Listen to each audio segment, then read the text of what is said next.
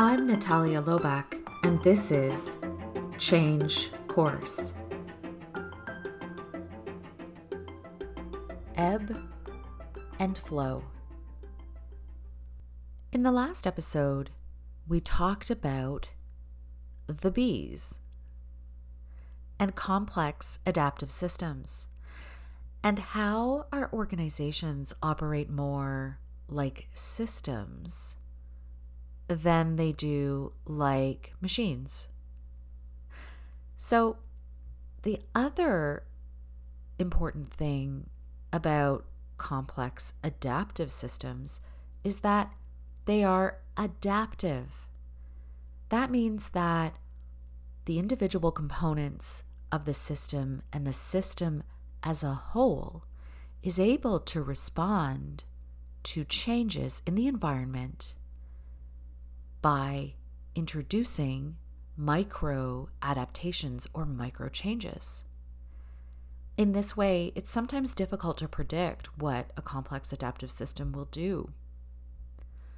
But the one thing we need to remember is that biological systems are most efficient and effective in a state known as homeostasis or steady state.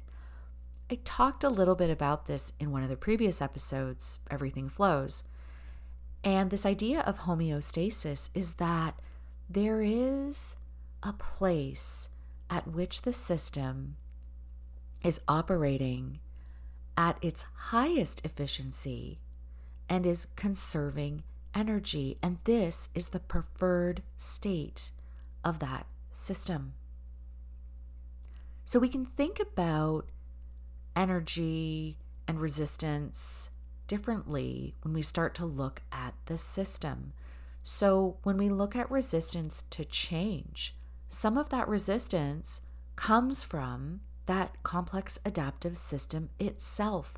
The system resists a different state, either higher or lower energy, because it wants to be in homeostasis it's not necessarily the individuals in that system who are personally resisting the change. Sometimes it's part of the organizational system that we're in. The system naturally resists. So, when we're thinking about homeostasis, I sometimes think about the tides and how the moon and the gravitational force of the moon pulls the waters of the ocean at different parts of the world at different times, creating tides. And so you have, you know, the giant, vast oceans being pulled in one direction by the force of the gravity of the moon, but then also having that resistance in the pull of the gravitational force of the earth pulling those waters back towards homeostasis, steady state, where all of the waters are at the same level. And so, as the tides go up and down, this is a really good example of how homeostasis works push and pull and ebb and flow, resistance, and return to steady state. You'll also see this in operating biological systems. And without getting too sciency, um, in a in a system like the human body, our immune system, there are periods of heightened activity and heightened response. So, for example, when we get ill, our immune system starts to rev up in response to that threat and that change neutralizes the threat, and then returns to homeostasis. Homeostasis is one of the reasons why our systems don't remain in a heightened response attack mode and go back to the lower conservation of energy level that we normally operate at. That's just one example. Without getting too technical, thinking about organizations as biological systems starts to introduce this thinking around resistance a little bit differently. So, when we are trying to make change happen in a system as opposed to an organization, it's these components of resistance and system operation and information as a currency that we are trying to take into account as we're making change happen. Because when we introduce change in a complex adaptive system environment, what we're really trying to do is to reset that steady state. And so, if we can move that organization or system through that process of change and get to that change being that new steady state as our destination, that's when we start to see change become sustainable and change sticking. So, yes, it has to do with the individual actors in that system, but the system itself is also an important factor.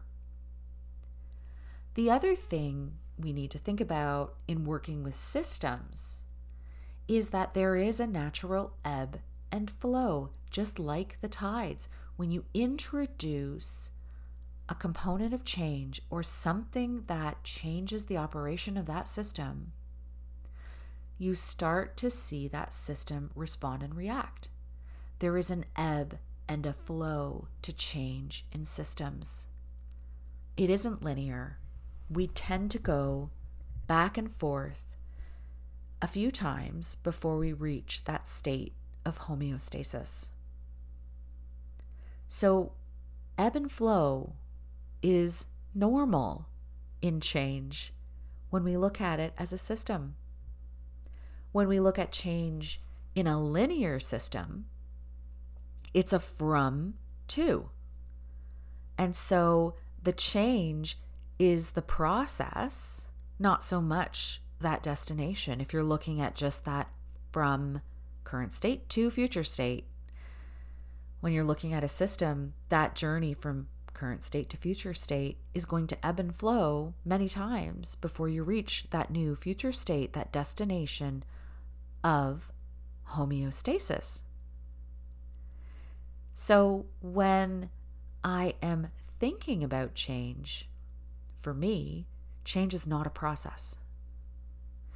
Change is the destination. It is a new state. It is a new steady state that we are trying to achieve. And as we work towards achieving that state of change, our system is going to go through several states of ebb and flow, of heightened activity, and a return to normal before we can get to that place where our new state of change is our steady state. I hope this gives you some more things to think about as we start to move into this paradigm of organizations as systems as opposed to organizations as machines. And as we get further into this, we'll start to see how some of those older models of change and the way that we used to think about things in terms of that linear progression is harder to apply to systems, to communities, to the way things work in our human centered and relationship centered world.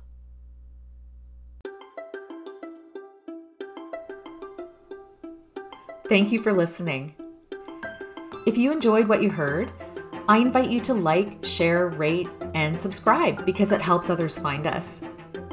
You can find our show notes on our website at www.charthouse.ca, where each episode has a page under the Change Course podcast. So anything that I referenced in today's episode will be posted there so you can find it. While you're visiting us, sign up for the Change Navigator newsletter. You'll get a monthly dispatch of all things change, what we're working on, and our latest research. Our music is Levity by Emily Klassen.